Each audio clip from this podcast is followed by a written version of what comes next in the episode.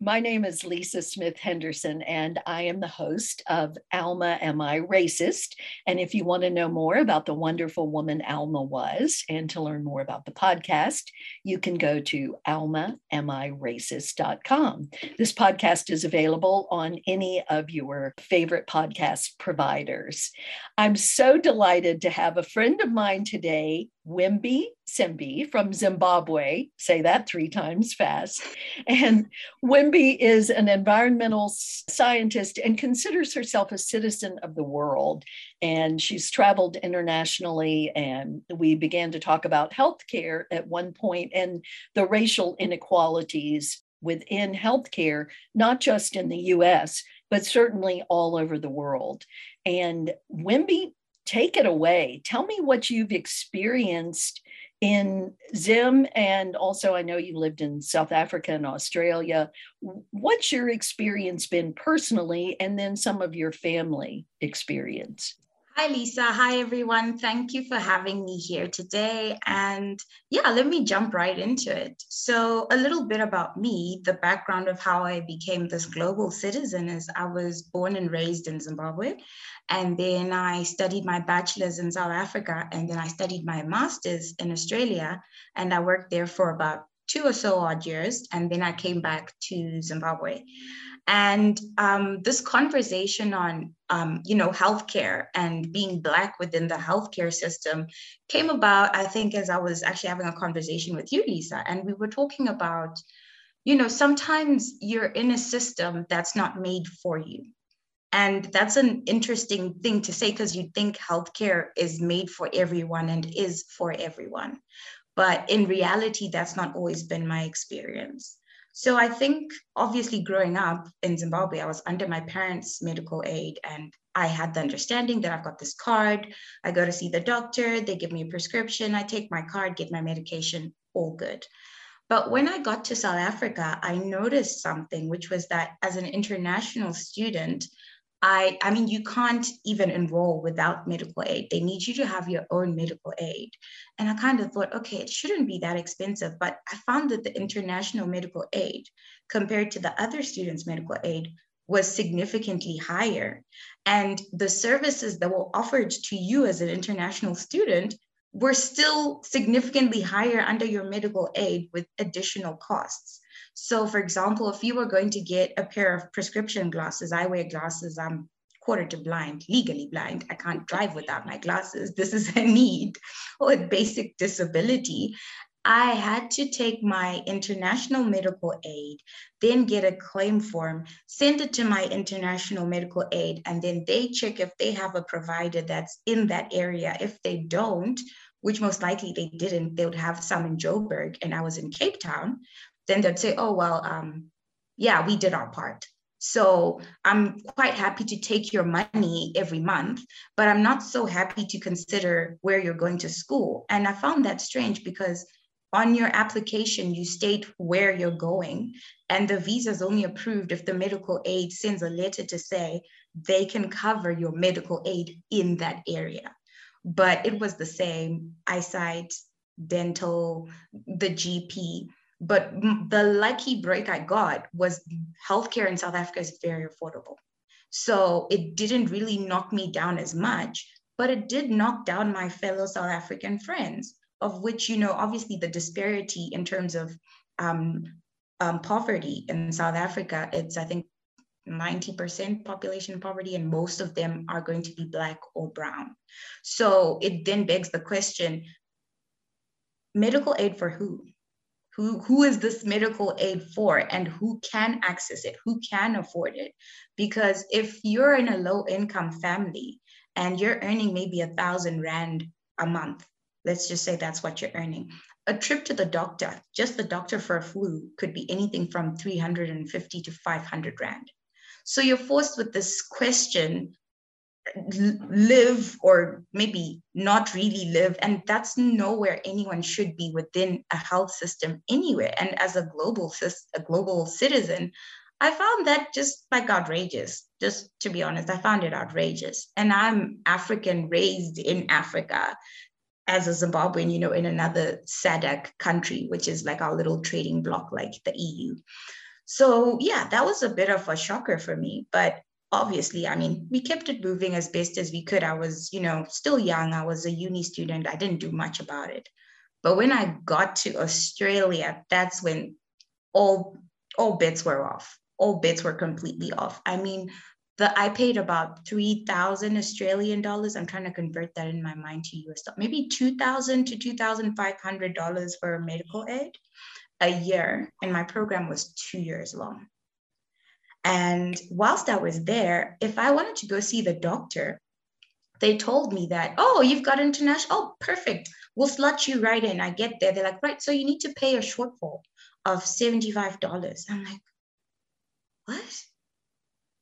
And then I'd go to see the doctor. And then she would then inform me that, oh, no, I think, you know, this is just stress and culture shock. Whatever's going on with you, it's going to subside.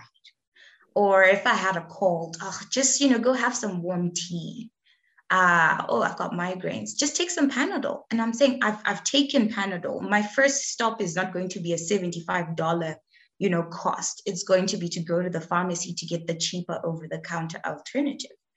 And uh, then, you know, mental health care then started to kick in because she kept saying, this is stress. And I said, okay, this is stress. Let me go to the psychologist. There's no way a white person can counsel a Black person. Yes, amen. Thank you. Because our lived experiences are very different. It's the same way they'll tell you um, a dad or a father figure is important for a son to learn how to be a man to an extent you know to see you know what's a good man look like versus a bad man and a mom can never really show that to their kid because you know moms are soft and cuddly they're awesome. They're not about to you know really push the buttons and i really hope i'm not stepping on too many toes with this analogy but it's really just just my lived experience is only relatable to someone who's either seen or lived my life. So when i then go to see the psychologist and i say listen i'm not sleeping I am having horrible pain in my neck that's not going away. And she says, Oh, I think your, your plate is a bit full and you're overwhelmed. How about you, you take some of those things off? And I went home that night and I thought about it. I said, What is really bugging me right now? And it was the fact that I was in a foreign country which didn't have necessarily what I call obvious racism in your face. It was kind of an ignorant racism. And I refused to conform to people making me the butt of the joke, to assimilate, if I could call it that. So if someone said to me, Oh, where are you from? And I said Zimbabwe, and they said, Oh, how's the tribal warfare going on there? I got upset. Ooh. What do you mean tribal warfare? Or, wow, your English is so good you're French and you've got a heavy French accent. How how is this a conversation we're having? Like, what does that matter? I mean, I'm I'm beautiful. You could have said you're beautiful, or I liked your comment in class, or I like your shoes. Why did it have to come to these cultural little nitpicks? And the more that kept happening, the more upset I got, but I couldn't explode because I'm the black angry woman if I explode. Ooh. So I was internalizing a lot of that anger but I couldn't understand or unpack it because my therapist is white and they just think I'm overwhelmed or it's cultural shock. You know, I, she said to me, maybe it's because you're in a place where everything works so smoothly. I'm like, you have got to be kidding me. Wendy. I am, I am dead serious. I am dead serious. And, you know, then she said, oh, why don't you go and make more friends? I said, do you know when I go out, people like try touch my hair. So I'm forced to have my hair in locks or to wear a wig so people don't want to touch my natural hair and poke me like an animal. So now I have social anxiety at this point. I'm scared to go outside and I'm depressed, but I don't know I'm depressed because normally there's something sad happening, but it's not anything sad. But now I'm getting these psychosomatic migraines from the insomnia, the stress. I don't want to go to class. I'm the only Black person in class. And the mental health system is letting me down. And as such, my body is getting worse and worse and worse. I'm getting muscle spasms. I'm having panic attacks. I go to see a physiotherapist. Good 300 bucks. And he kind of says, Oh, I don't think anything's wrong with you. You just need some Panadol. I remember oh. walking out bawling. I was in tears. I was freaking out. I was like, I am in this country. I'm trying to get my degree. How, how am I going to do this if I can't even get healthcare and the healthcare I can get is so expensive? And you know, every time I go somewhere, they tell me it's I'm stressed, it's in my head, or I just need to relax. I need to take a chill pill. And I'm thinking, how do I take a chill pill after paying $400 and being told to take a chill pill? I could have told myself that. I could have told Siri to tell me that. But, you know, it, it starts compounding this kind of chronic pain that I still have until this day. And then, you know, luckily, my big break was that I lived in a Jewish community. And there was an old um, people's chiropractor. It was a chiropractor. And I walked in, and this chiropractor in Melbourne, of all places, was Zimbabwean. He was white, but he was Zimbabwean. Oh, wow. So he got he got some. He got it. He saw me and he said, "Okay, come into my office." And he just pushes the box of tissues gently and he says, "You don't look so good. You don't look like you've been sleeping, but don't worry, we're going to help you here." And I just started crying. And then he does the assessment the whole time I'm crying. And then he tells me, I don't understand how you weren't crying the whole day. Then he shows me images of my spine all like curved backwards and all these knots. And he showed me a scan of a muscle spasm happening in place whilst I was there. He's like, doctors have been stressing you out, haven't they? And I'm just looking at this dude like he's my messiah. And I'm like, wow, like this, this is nuts. And you know, I get the treatment and every it was bang out of order, expensive. But there was a sense of trust in knowing that he came from where I came from and he has seen what I've seen. So he understands probably what I'm going through because maybe his friends do that to other, you know, black people or his other medical professionals do the same thing. Because he told me he used to work at a public hospital, but he couldn't deal with how people of color were being treated and how difficult it was for them to smile and feel grateful for being in the first world because it takes such a toll on the mental and because he deals with muscles and spines and he's like these things are heavily linked. So it, it gets it gets lost in translation all the time. So that that's a little story about my little you know going wow. with the flow and this is in the other countries zimbabwe. So when did, when did you figure out that that the racism was at the root of this. When did that click for you? It clicked for me when I went to see the physiotherapist, and he was his bedside manner was disgusting. And, you know, even his assessment was very, mm, mm, like, you know, just moving the arms okay, look to the right. And it wasn't as if he was treating me as if I could have, I, I might have had a serious injury or something was going wrong. So it was from the very first minute, I was like, oh my God, I'm never going to get better because I'm Black. Because he had been referred to me by my friend who's white. And she was singing his praises. So mm. I was like, what? Night and day, literally night and day. And then um, I got back to Zim and I was like, nah, I'm back in Zimbabwe. This is great. This is fantastic. And then there was one bias I'd forgotten about. I'm a woman. Mm. I completely forgot about that. I'm a woman. And medicine is, you know, man's world. Dr. McDreamy, all the cool doctors are men.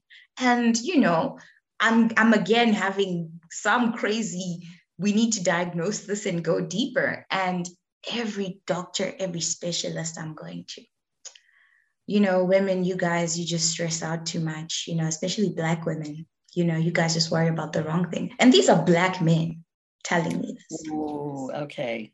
So we've taken now race out of the equation and we just mm have gender. We have gender yeah. bias. Yeah. And then, you know, we've got this gender bias, but it's reinforced by the fact that the medical system itself structurally is built off white men. As so as much as they are black men, they are informed by the narrative of the white doctor, which is to basically not pay too much attention to Black women. They're strong, they exaggerate. You know, they can take on the weight of the world. They can give birth to eight kids and have a job and have it all. So there's a very strong narrative that, you know, as Black women, we're exaggerating. We're just overthinking and we're stressing ourselves out. I mean, this doctor looked me dead in the face after I told him I hadn't slept for four days and said, Do you know how to relax? Oh, no. Yeah, he asked me that. And now he's like, No, no, no. Like with a sexual undertone? No, no, no, not with a sexual oh. undertone, with a condescending undertone. Oh, oh. GB, I was I was crying the whole time because I was in so much pain. I mean, that would have been a weird one. But I mean, he goes, yeah. Do you know how to relax? What, what do you do for fun? And I said, How can you ask me what I do for fun when I'm telling you I'm in pain 24 7? I'm not able to sleep. I'm feeling pins and needles in down my legs. I can't sit down on a chair for more than two minutes. I have to worry about rent. I have to worry about eating food. I have to worry about being able to work to do all these things. And you want to tell me that I'm overthinking everything? But then luckily, there's always a happy ending to all these stories. Luckily, I found a lovely homeopath in South Africa, a woman, a Black woman. And she just looked at me and she went, ah, this looks like endometriosis. Then she poked me a little bit. She's like, mm, can I see some of the old scans? Mm-hmm. Tell me what the other doctor said. Hmm. How did you feel when they said that? Not so great. Okay, Wimby, I think this is endometriosis. It's pressing on this nerve. I'm so sorry no one picked this up. A lot of people don't really pay attention to Black women. Three jars of, you know, meds and pills. She's like, yeah, take this, take that, take that. One month later, I'm all good gave me a referral letter from my gynae. And that was that. But it was such a long journey. It was nine months before I figured it all out. And I realized it was because everywhere I was going, men, men, men, men, men. And the system would also assume I was pregnant. So every time I'm this insatiable sexual being that cannot actually say, listen, I have not been sexually active for this long. And they say, no, we need to do a blood test. They didn't just take but your word for it. They couldn't take my word for it. They had to take a blood test every single time through this nine month period. I'm in chronic pain. I don't have time to be getting it on. But somewhere, somehow, that assumption was made. And I kind of thought to myself, and again, I asked a friend, my white friend, hey, when you kind of went for that um, scan for whatever. Did they take your blood and check if you're pregnant? She's like, yeah, they asked me to, but I said, no, I, I don't want to. And they can't make me. All good. She didn't have to, but I did. So my system that has supposedly been handed over to my people still has biases that affect me because I am Black and I'm a woman. Yes. And one thing you and I talked about briefly, and I just want to say I'm so grateful you found a home. I don't know if you know, I'm a student of homeopathy for the last seven years. So I'm, yes. a, I'm a great believer. Um, it's amazing.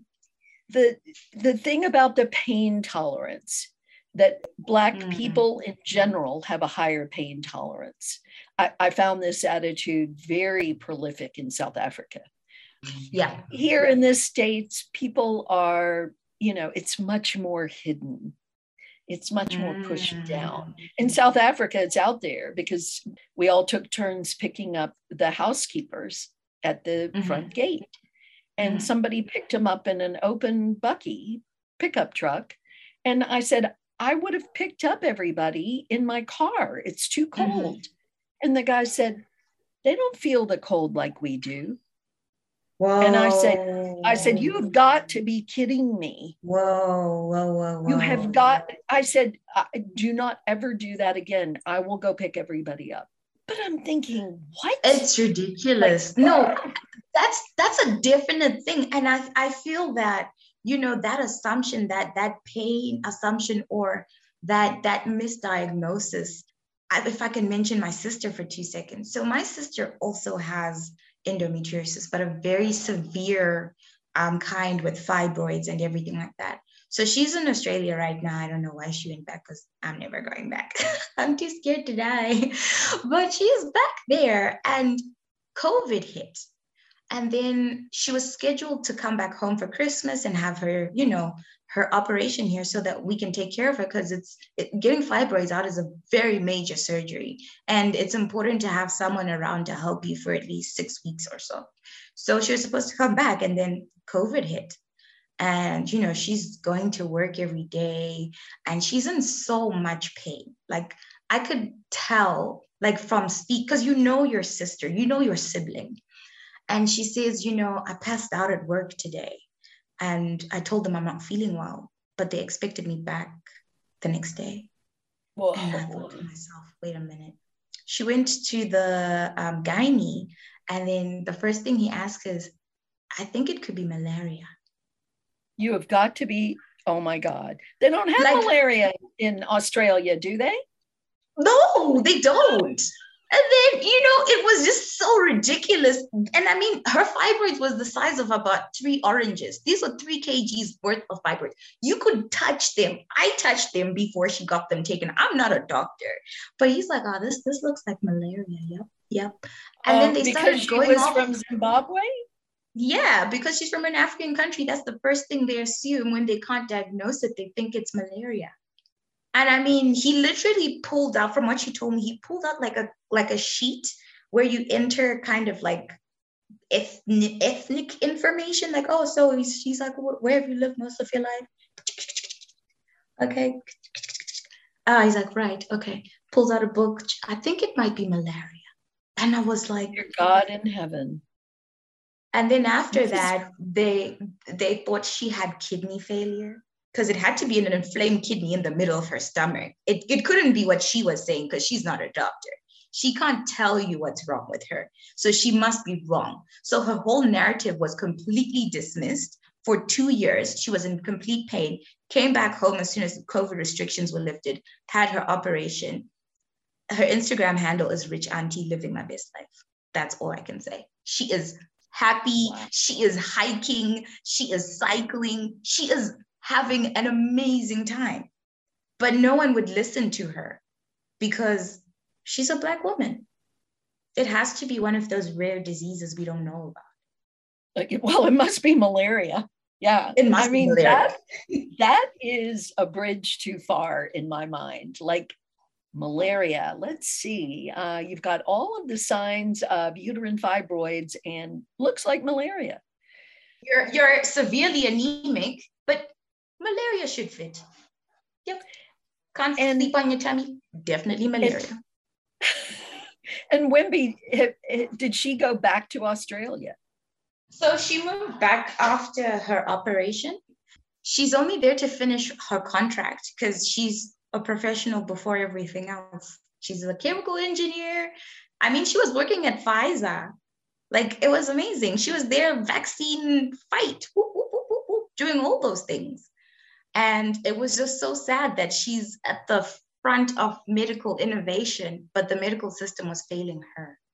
Mm-hmm. We're shining a light on something that I haven't addressed in this show before, so I'm I'm tickled. Will you come back Of course. And it's been an absolute pleasure speaking to you, Lisa. And I absolutely love that we've fallen into this beautiful friendship and that you've invited me on your show to share my lived experiences. And I hope to keep coming back because at the end of the day, it starts here with a conversation and it starts with someone listening to this conversation and it grows and we can make a change. I, I don't believe anyone is stuck in their ways. I don't believe that anyone has to be a racist. I don't think so. And I think if you didn't know you were one, well, maybe now you know you're one and you've got the power to do something about it. That's it then. It's a date. Wimby and I are going to pick up this conversation and discuss a little bit further. Okay, we've talked about what's wrong with the system, but the next question I want to ask Wimby is what do you think that we can do to actually change it? So join us again next week for Alma Am I Racist? To find out more, go to almaamiracist.com or you can email us almaamiracist at gmail.com.